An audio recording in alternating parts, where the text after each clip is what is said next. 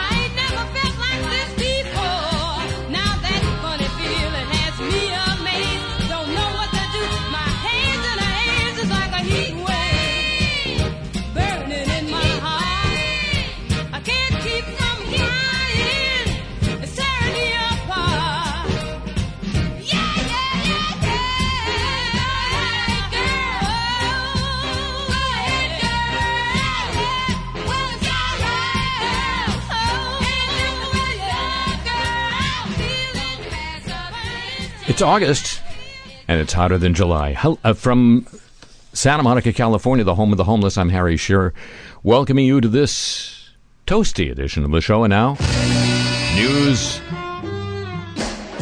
of the land of 15,000 princes. Our freedom loving friends in Saudi Arabia.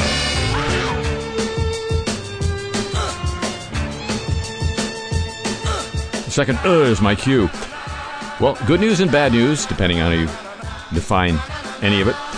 Facebook this week announced it had taken down hundreds of fake accounts originating from Saudi Arabia. They were designed, according to Facebook, to mislead people and bolster support for the Saudi government. Why would they want it? Oh. In a Facebook newsroom post, the company's head of cybersecurity policy, Nathaniel Gleicher, said fa- Facebook had discovered and suspended two separate operations. One originated in Saudi Arabia, the other began in Egypt and the UAE. The two operations were not linked, according to Gleicher. In total, Facebook said it removed 217 accounts, four, 144 pages, five groups, and 100 and sorry, and 31 Instagram accounts that were involved in coordinated inauthentic behavior originating from Saudi Arabia. People created fake pages and accounts, according to Gleicher, plus masqueraded as local news organizations. I know some local news organizations that do that to talk about local news and political issues, usually in a positive light. He said. Posts touched on the Crown Prince Mohammed bin Salman, MBS, and the successes of the Saudi armed forces in Yemen. They also created negative posts that criticized neighboring countries like Iran, Qatar, and Turkey, and called into question the credibility of Al Jazeera and Amnesty International, according to Facebook. People behind this activity attempted to conceal their identities, but Facebook said our review found links to individuals associated with the government of Saudi Arabia. Busted. But you know, he's a reformer. Saudi Arabia has allowed adult women to travel without permission. You heard me right. Has allowed adult women to travel without permission. And granted them more control over family matters, this further erodes a heavily criticized male guardianship system at a time of, you know, controversy over the uh, the killing of the guy. Forgot already, right? Khashoggi, last October. You know, we've moved on. The decisions issued in a series of cabinet decrees published by the official Gazette stipulate that a Saudi passport should be issued to any citizen who applies for it, and that any person above the age of 21 does not need permission to travel. Grants also, for the first time, women have uh, the right to register childbirth, marriage, or divorce, and to be issued official family documents and be eligible to be a guardian to minor children. I know it sounds like who who who happened to miss the, the stop for the 20, 20th century? We're in Crown Prince Mohammed bin Salman has eased social restrictions, lifting a driving ban for women last year as part of a push to open up the conservative Muslim kingdom. Of course, there was that little thing, that little murder thing last year, but he wants to transform the economy by 2030. He envis- envisages increasing women's participation in the workforce to 30% from 22%. Congratulations. And if you don't hear it from me, you'll hear it from one of your fake accounts. And now, news of inspectors general, ladies and gentlemen.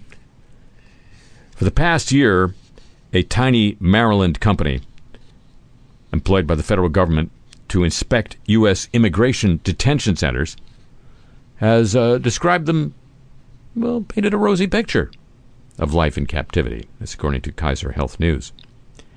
In dozens of reports filed in the last 12 months, inspectors with the Nakamoto Group described detainees having no substantive complaints, facilities where the atmosphere is calm, with no obvious indicators of high stress. None of the detainees expressed any concerns about their treatment or safety, Nakamoto employees wrote in a report this past March, following inspection of the Rio Grande Detention Center in Laredo. Detainees were satisfied with all conditions of their confinement. That's a quote from the report. Those kinds of assessments, some of which date back more than a decade, stand in dark contrast to recent findings by the Department of Homeland Security's Inspector General, state auditors, and outside watchdog groups, which have documented lax medical and mental health care and inappropriate use of solitary confinement, confinement at multiple U.S. Immigration and Customs Enforcement Agency facilities. Kaiser Health News inspected, or actually reviewed, thousands of pages of inspection reports made available through litigation and federal reporting requirements. Disturbing patterns emerge about the Nakamoto Group's audits. Mainly a general willingness to accept the accounts of the facilities that the company is paid to scrutinize and to discount detainees' complaints. Nakamoto rarely reported bad news about conditions at the for profit and government run facilities it audits. Violations in the quality of medical care and safety of detainees are infrequent and cursory. A surprise inspection May last year by government investigators at Adelanto in California's Mojave Desert mm-mm, revealed significant health and safety risks, improper and overly restrictive segregation, and inadequate detainee medical care according to the Homeland Security Agency's Inspector General. People with serious mental illness were being doused with pepper spray on multiple unreported suicide attempts, according to a separate investigation by Disability Rights California. Yet Nakamoto drew a very different conclusion in its 2018 report on Adelanto. Hundreds of grievances from detainees and 83 physical assaults, it noted more than one third of which resulted in injuries requiring medical attention. Its report concluded that, quote, without exception, detainees st- stated they felt safe at this facility, unquote. Yet, June report by the Inspector General found unsafe and unhealthy conditions at three other detenters, detention centers as well. All four had been given passing grades by Nakamoto. Several current and former Adelanto detainees said delays in medical care were frequent. Fear was pervasive inside the facility. One of their concerns was that guards would indiscriminately send detainees to solitary confinement, known as the hole, for the slightest infraction. But Nakamoto was being paid, I guess, by the government, which has inspectors general anyway, so. And six months after a deadly dam collapse in Brazil, new evidence has emerged that the uh, disaster could have been prevented. Investigators believe there's evidence the German company that certified the structure as safe knew it was vulnerable to collapse. 300 people died, almost, when the collapse triggered a mudslide. A prosecutor and lawmaker say the German firm TÜV Süd is failing to cooperate. The BBC has seen emails that show TÜV Süd's own analysis of the dam initially failed to meet initial official requirements. The dam collapsed in a matter of seconds back in last January. There was no warning. Sirens designed to warn of such a scenario didn't go off. Prosecutors have questions for the mine's owner, but they've also focused on the role of the German company that inspected the dam in the months before the collapse. TÜV Süd is a German byword for safety. It's a household name in Germany. By the way, our, our condolences to the people in Germany who have suffered through their own heat wave last couple of weeks. Turned the country into one big oven. Hello, wait, wait a minute.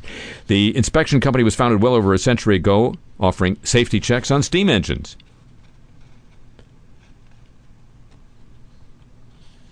Its website describes itself as a community of experts united by the belief that technology should better people's lives. The structure that collapsed was a tailings dam. Waste product from the mine had been piled up and grassed over. So there's no extra wall or barrier. The solid waste holds itself in place. You tailings, you hold yourself in place now. We'll be back to inspect. Such dams are vulnerable to liquefaction when, for various reasons, the solid material begins to act and move like a liquid. That puts them at risk of becoming, becoming vulnerable to collapse. Documents and internal emails seized by investigators show that Süd employees knew for around a year that there was liquefaction at the dam. The company had contracts worth about $4.5 million with the construction company at and around the site, including one signed December a couple years ago to assess and suggest solutions for liquefaction at the dam. One such solution is known to have failed June of last year. In the following months, email exchanges show that TÜV Süd's employees analyzed the dam and failed to meet the official safety level required to certify it. They, uh, well, what they did, according to the investigators, they solved the problem by changing the way in which the dam was certified. They attached conditions of use to the certification, making it a dependent on there being no explosions around the site, which is unlikely in mining company, eh, country. There is some evidence, according to the BBC, that inspectors were concerned at what might happen to the contracts with the company if they didn't certify the dam. Two other companies had refused to sign off on it and had been dismissed. Dodgy inspections. And now, news of the godly.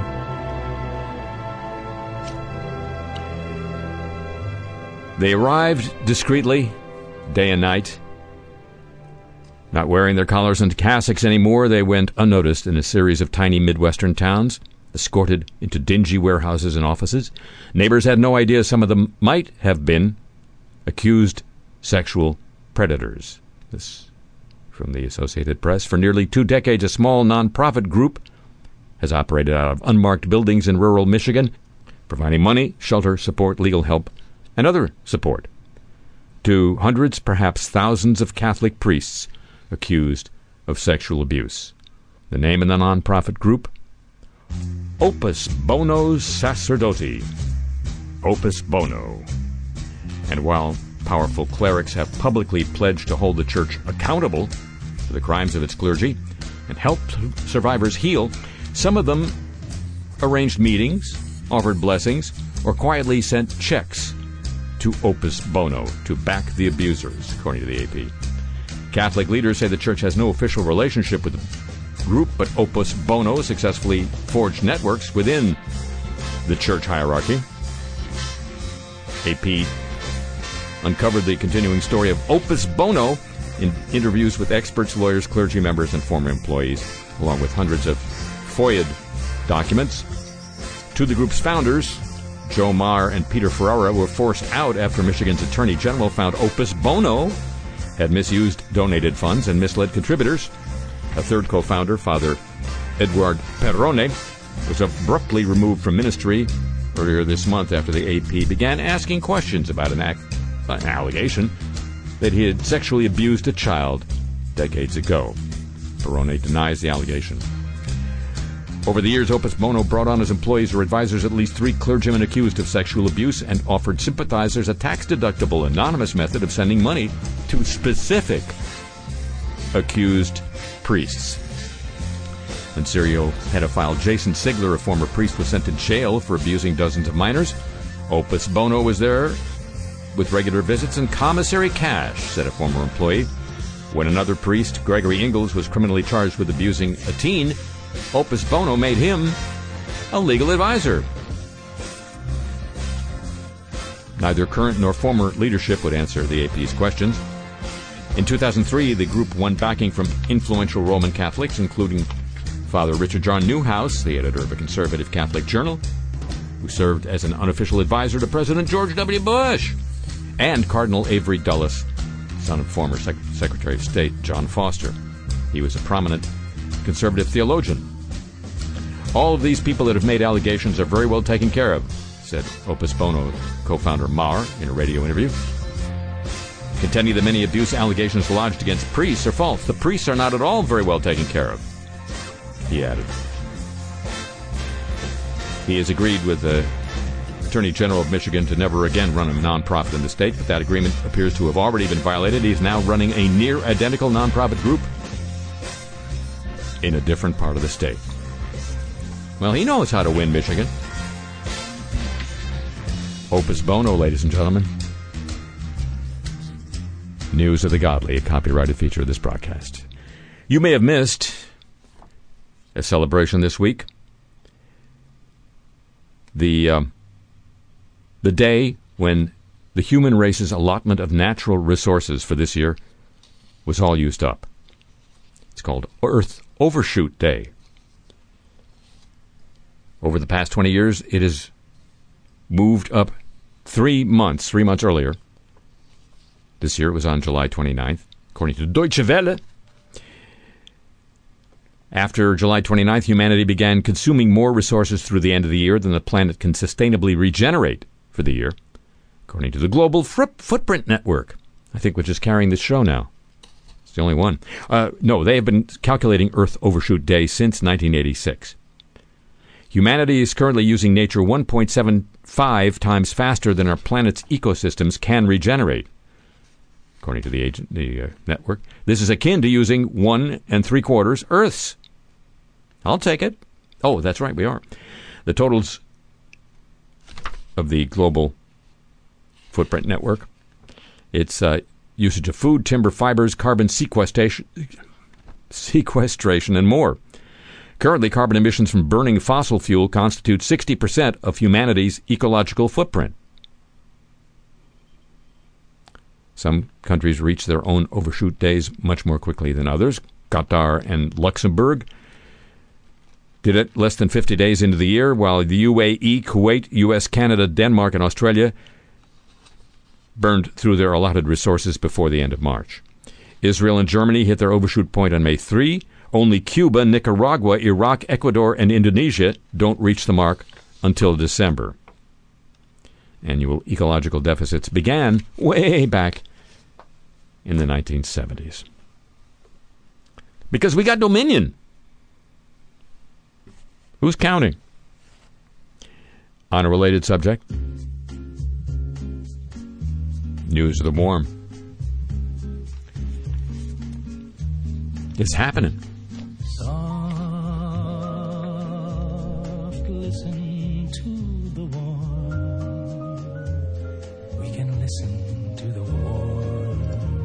Or maybe not.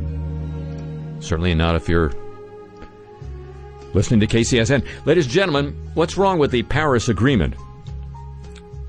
Some countries' pledges to it may not be as ambitious as they appear. That's according to a new study in Environmental Research Letters. It's uh, researchers from the Autonomous University of Barcelona. Actually, it should be Barcelona because they don't speak Castilian there.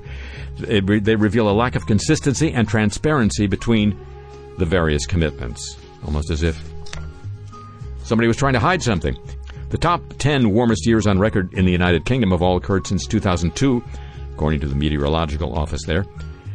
2014 remains the warmest year in its temperature sequence dating back to 1884. Despite last summer's blistering heat, 2018 only places as the seventh warmest year on record. The stat is based on temperatures all year round. The coldest years, the most recent in the top 10, was 1963. The patterns of warm and cold years in Britain are a clear signal of climate change, according to scientists. The Met Office confirmed this week the UK's hottest temperature ever, ever, 101.7 degrees Fahrenheit, was recorded last Thursday, a week ago, in Cambridge. The scientist who compiled the new analysis says the clustering of all the warmest years in the first two decades of the 21st century is what would be expected in a changing climate. And there's a clue. As the uh, climate heats up in coming decades, a Boston University Associate Professor of Earth and Environment, Ian Sue Wing, worries the increased energy needs for air conditioning could ramp up greenhouse gas emissions. That's what keeps me up at night, he says. He, along with uh, a former visiting scholar at the uh, Study of the Long Range, range Future, and another colleague from University in Venice, project this troubling outcome a significant increase in global energy needs, largely anticipated to rise from cooling and air conditioning usage. In a new paper, they warned that, ev- that by 2050, even a modest warming of the climate could increase the world's energy needs by as much as 25%, and if greenhouse gas emissions continue unabated, that could be up to 58% more energy than would be needed in a stable climate.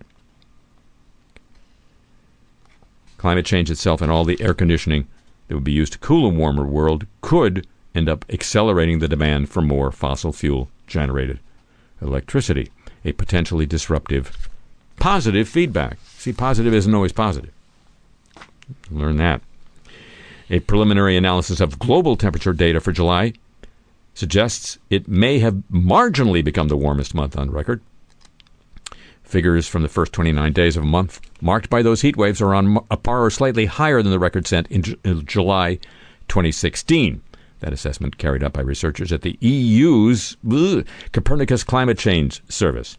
July was 2.6 2.16 degrees Fahrenheit above average temperatures that occurred between 1850 and 1900.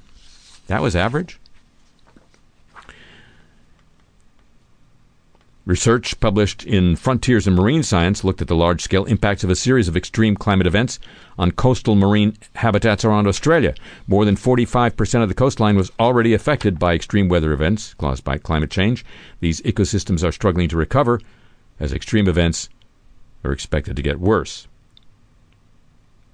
Corals, seagrass, mangroves, and kelp are some of the key habit forming species of the coastline in Australia. They all support a host of marine invertebrates, fish, sea turtles, and marine mammals.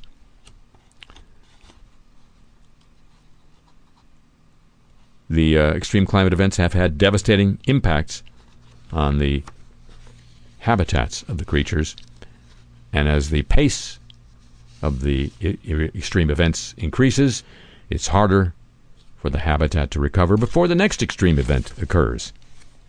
And the animals and the plants don't know what to do. Without dramatic action to reduce climate change, new research shows Joshua trees won't survive much past this current century we're living in now. So if you want to plan a visit to Joshua tree, don't plan on seeing Joshua trees. UC Riverside scientists were trying to verify earlier studies predicting global warming's deadly effect on the trees. They also wanted to learn whether the trees are already in trouble. Did they ask the trees? They used multiple methods. They arrived at several possible outcomes. In the best case scenario, major efforts to reduce heat trapping gases in the atmosphere would save 19% of the tree habitat after 2070. In the worst case, with no reduction of carbon emissions, the park would retain a mere 0.02% of the habitat that supports Joshua trees. In the cooler, wetter parts of the park, the biggest other threat, besides climate change, is fire. Fewer than 10% of Joshua trees survive wildfires. Exacerbated in recent years by smog from car and industrial exhaust, which deposits nitrogen on the ground, which in turn feeds non native grasses that act as kindling for wildfires. Making friends wherever we go. Use the warm copyrighted feature of this broadcast.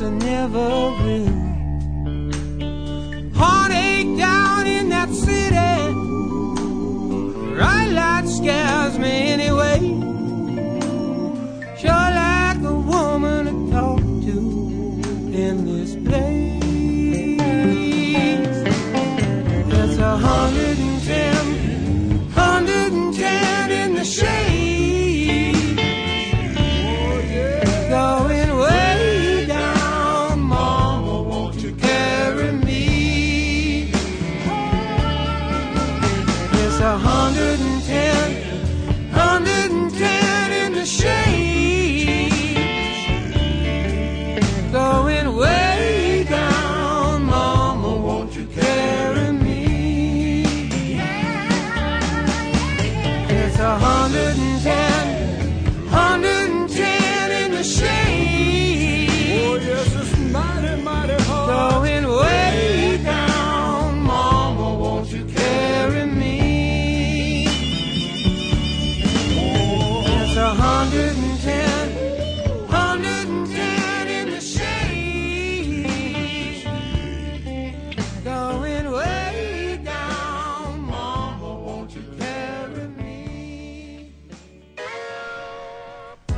Hey guys, it's Adam Buckholz with another edition of the Entrepod, the podcast for wannabe entrepreneurs and for everyone who wants to be one.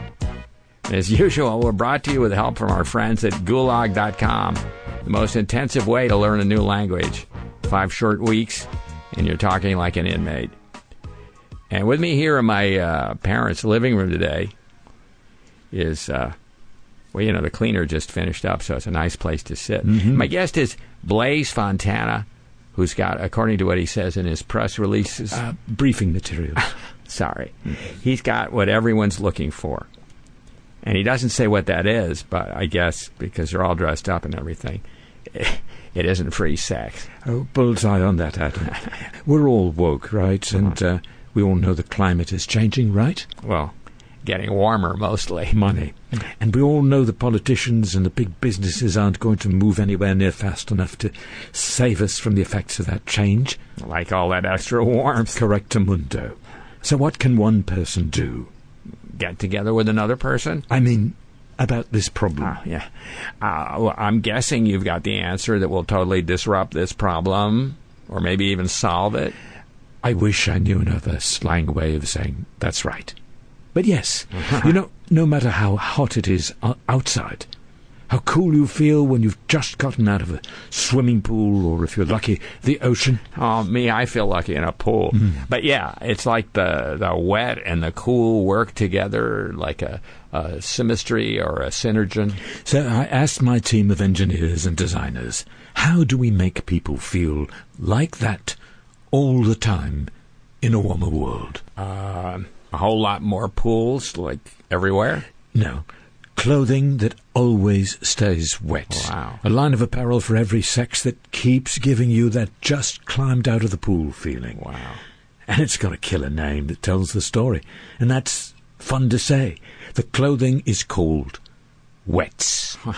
That explains a lot before you've even said anything. But uh, how does it work? I mean, I, I notice no matter how wet my T-shirt starts out, eventually it gets dry again. Adam, mm-hmm. if we were just splashing normal fabrics with water, we wouldn't be garnering seven figures from angel round investors.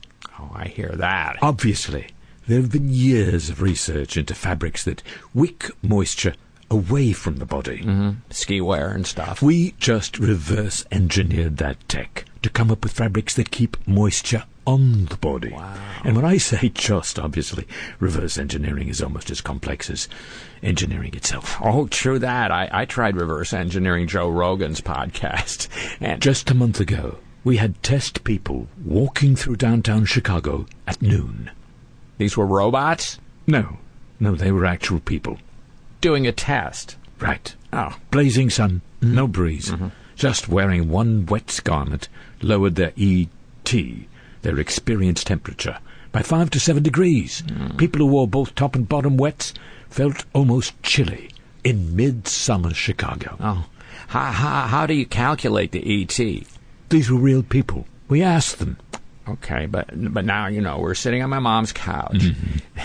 she used to give me eight kinds of heck for sitting on this in wet trunks. So Well, it's a lovely catch if you remember the 1950s. But what's unique about wets is that the outside of the garments is dry. so it's really almost like a reverse Pampers. well, that's not the way we like to put it, but And you'd sell these online or retail or what? I mean, I like to try clothes on before. Adam, Adam, when it's hotter than Las Vegas outside, I don't think fit is front of mind. Wets will be sold through the online wet store. We're setting up the technology for that now. And then the designers come in and tart up the clothing so it doesn't look quite so special forces as the prototypes. And then it's a wets world. Wets for vets, wets for pets. wow, you've got this wired to the nth. We believe in the wets revolution.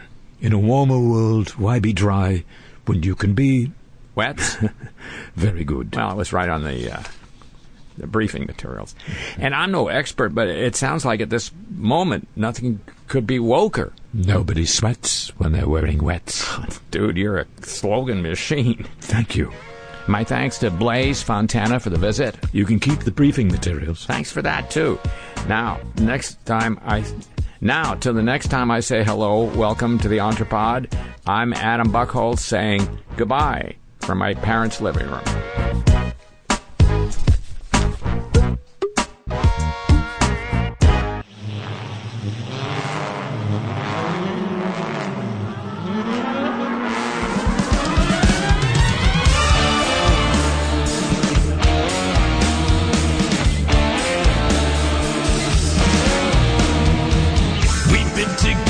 Forever.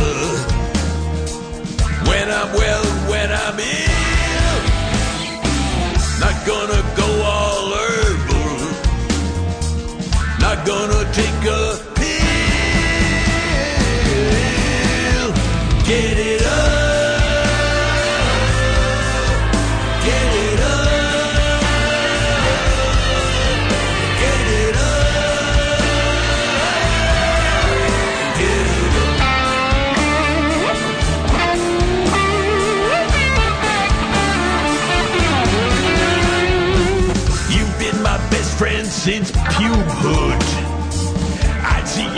every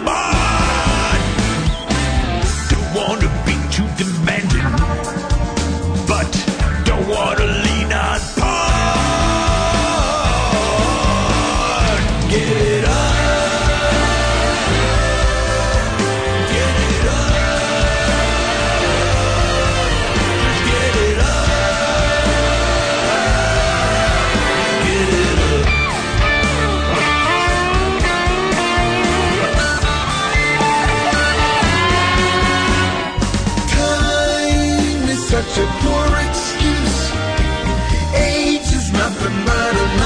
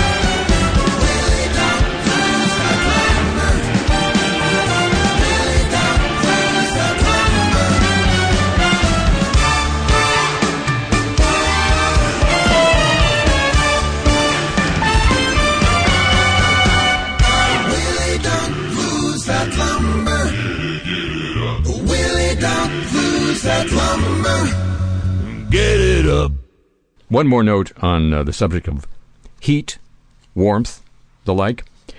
Temperatures near the new National Stadium in Tokyo were recorded at uh, 6 a.m.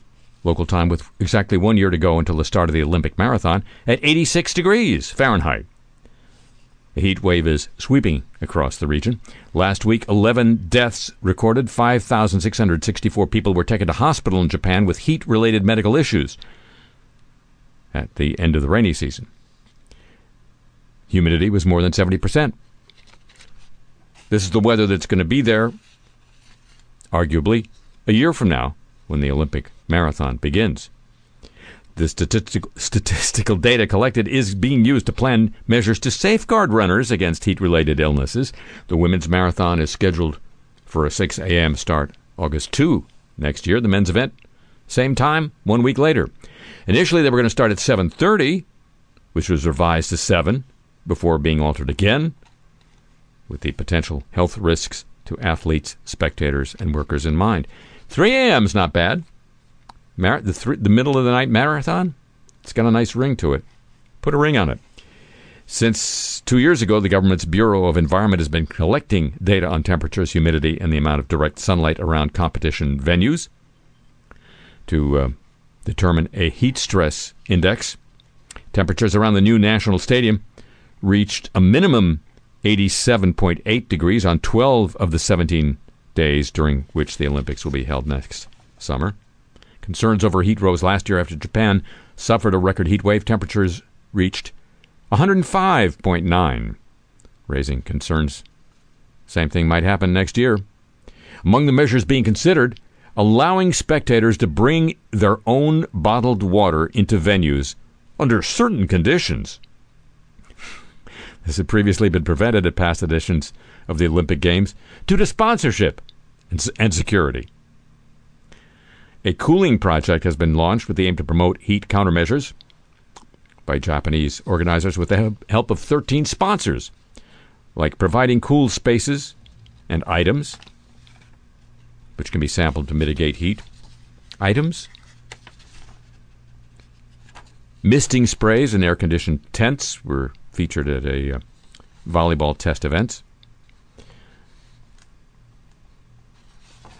And um, the cooling project details of the plan haven't been announced yet. Each company has its own unique way to contribute to heat issues, said uh, an official. Like a sweets company would be able to supply ice cream, or a pharmaceutical company would be able to provide cooling pads. You know those cooling pads that you that you've never seen. The Olympics, ladies and gentlemen, is a movement, and it's getting hotter all the time. How about some apologies?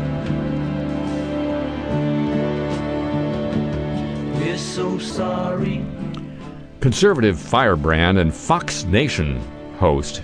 Fox Nation is a streaming service run for people who can't get enough Fox News from Fox News. Tomi Lahren this week apologized for a comment about Senator Kamala Harris's personal life that she also live tweet or that she, she did live tweet during Wednesday's Democratic primary debate. She asked Harris a very personal question. Kamala, did you fight for ideals or did you sleep your way to the top with Willie Brown? Question mark, question mark, unquote. After widespread criticism, Lahren backtracked by saying, I apologize for my comment on Kamala's personal relationship. It was the wrong choice of words. There are many other things to take her to task for, and I will stick to those. Unquote.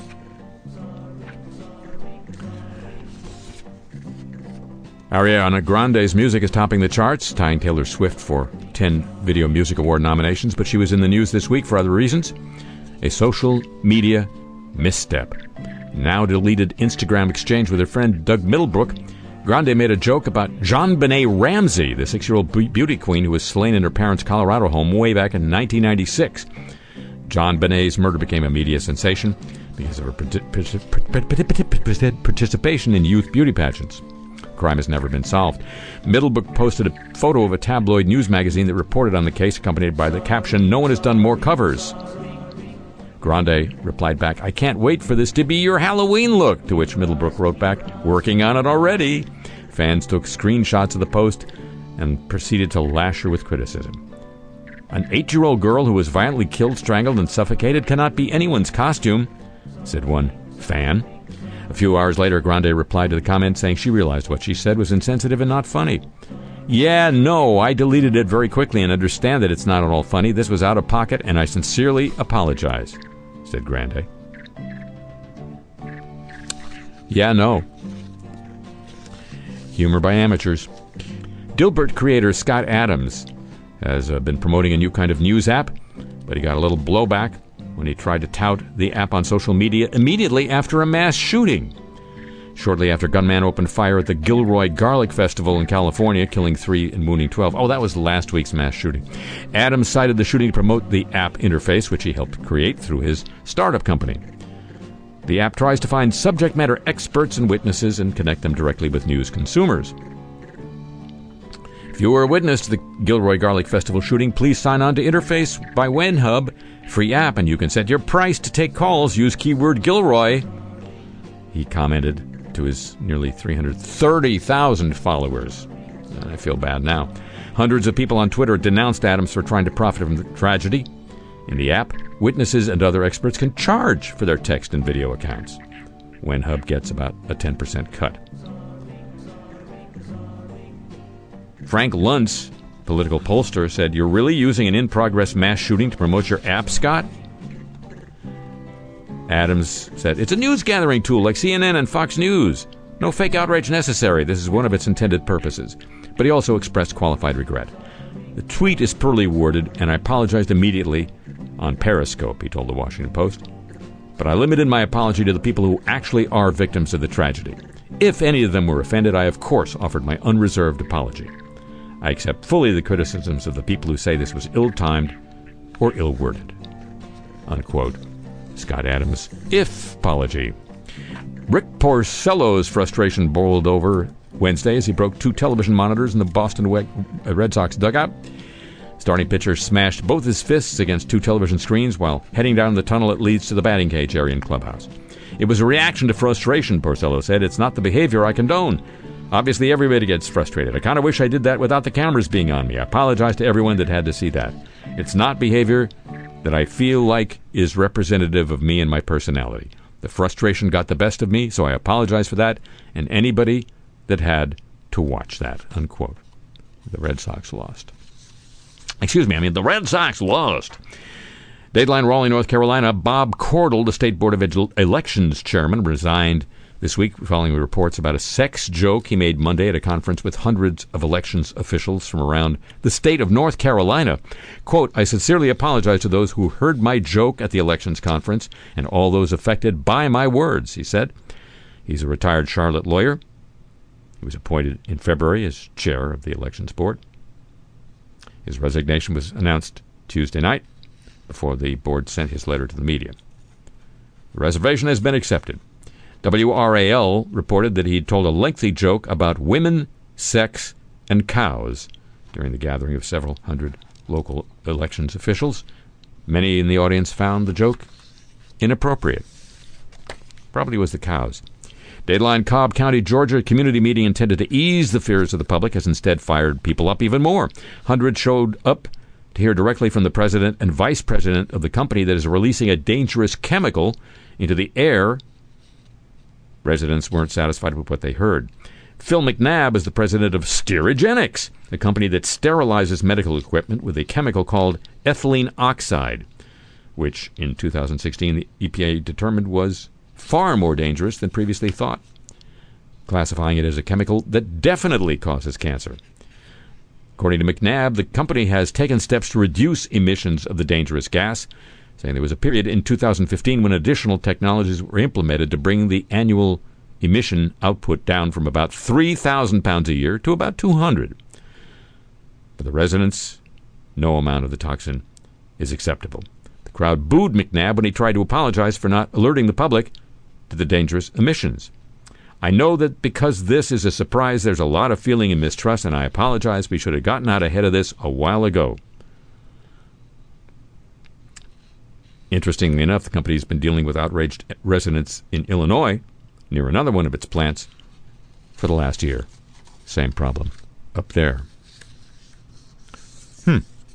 A model who fa- falsely claimed to be transgender to deflect backlash over past transphobic social media comments now says she takes full responsibility for her remarks. Carissa Pinkston, a model for Rihanna's lingerie line, posted a series of remarks to her Facebook account where she went by the name of Rissa Danielle.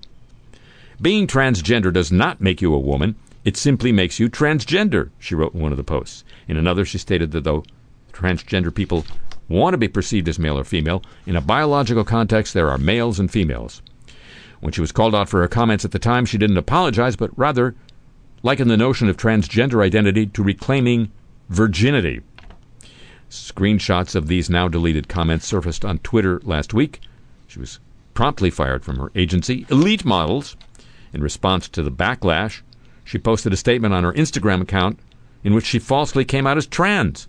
I wasn't ready to come out yet, but today I got fired and I've been receiving hate mail and death threats ever since, so I'm forced to tell everyone the truth. I'm transgender, unquote. The 20 year old model said she transitioned at a young age and that her social media comments reflected her personal insecurities. I've since come to realize that I am a woman. We all are, all caps, she wrote. I've seen baby pictures of Carissa. I've seen her fully naked. I've been around this woman long enough to fully know her, said a fellow model. We have many trans friends. This conversation would definitely have brought, been brought up. Following this criticism, Pinkston issued an apology on Instagram and confessed that she is not, in fact, transgender. I apologize for any transphobic remark I've ever made towards the trans community. I thought if I came out as trans, I could somehow make things better for myself, but it appears I've only made things worse. Unquote. She claimed she lied about her gender identity because she was receiving death threats. Don't kill me, I'm trans. The squad have had their faces printed on a gun shop billboard ad in far western North Carolina. This is the, uh, if you're not familiar with the phrase, the squad for members of Congress, all female, all, as we say these days, of color. The billboard is located in the town of Murphy, 200 miles from Charlotte.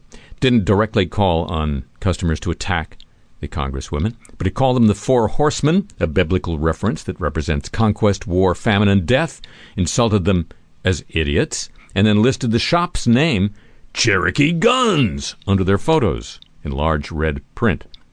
The shop was located only a mile away from the sign. The uh, lawmakers say they've already been receiving numerous death threats. Fate of the billboard remains unclear. On Wednesday, Allison Outdoor Advertising, the company behind the ad, said on Facebook they were taking down the billboard. For all those who have who has concern over the Cherokee Guns artwork, the board is coming down, the company wrote. The creative never came on management's desk for approval. We understand this is a delicate subject and we greatly apologize for it ever going up. Unquote. That post, however, according to Vox, was removed in a day. There's no longer any indication on the company's Facebook page that they plan to take any action at all. Usually, the outdoor advertising company doesn't pre screen what its clients put on the billboards. Danny Coleman, the account executive responsible, said in a newspaper interview, as long as there's no vulgar stuff or stuff with kids.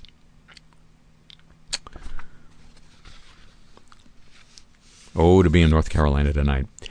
A county Republican committee chairman in New Jersey who retweeted anti Muslim and sexist posts on the committee's account has apologized for the content. Jerry Scanlon said in a statement he didn't thoroughly read some tweets before retweeting them from the Sussex County GOP account. He said he doesn't hold negative feelings of hate towards anyone. The tweets used sexist slurs for the four Texas congresswomen and called them radical terrorists. Scanlon is on the Board of Trustees of Sussex County Community College. NewJersey.com reports the school is investigating the matter. He's no longer involved with the County Republican Committee's social media platform. Other stuff. The man who sold the AK 47 used to kill three people and injured 12 at the Gilroy Garlic Festival has apologized to the victims of the mass shooting.